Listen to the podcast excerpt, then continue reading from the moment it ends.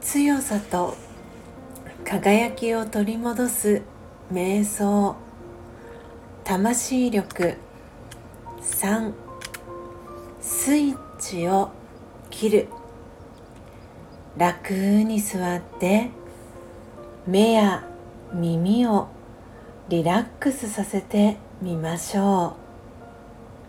目や耳は友達でありいつも一生懸命働いてくれています。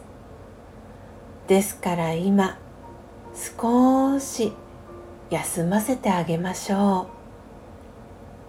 う。目や耳の感覚のスイッチを切ってみましょう。すると考えの速さが緩やかになっていきます。心が澄み渡ってきます。ちょっとの間何も動いていません。静止しています。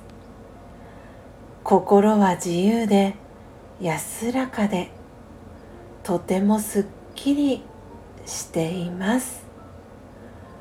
オーシャンティー